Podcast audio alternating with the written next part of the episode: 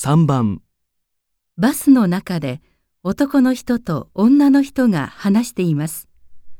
女の人はどうして元気がないのですか？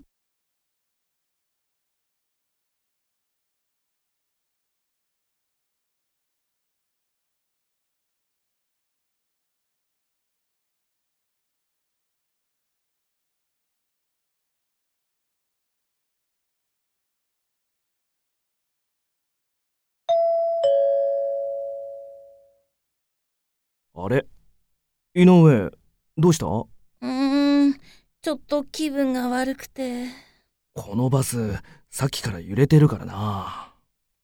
酔ったんじゃない？ううん、私、バスに乗って酔ったことないし、多分違うと思う。じゃあ、風邪気味とか？うーん、お腹が痛いだけだから。そっか。何か悪いもの食べたんじゃないの？言われれば、昨日お寿司食べた。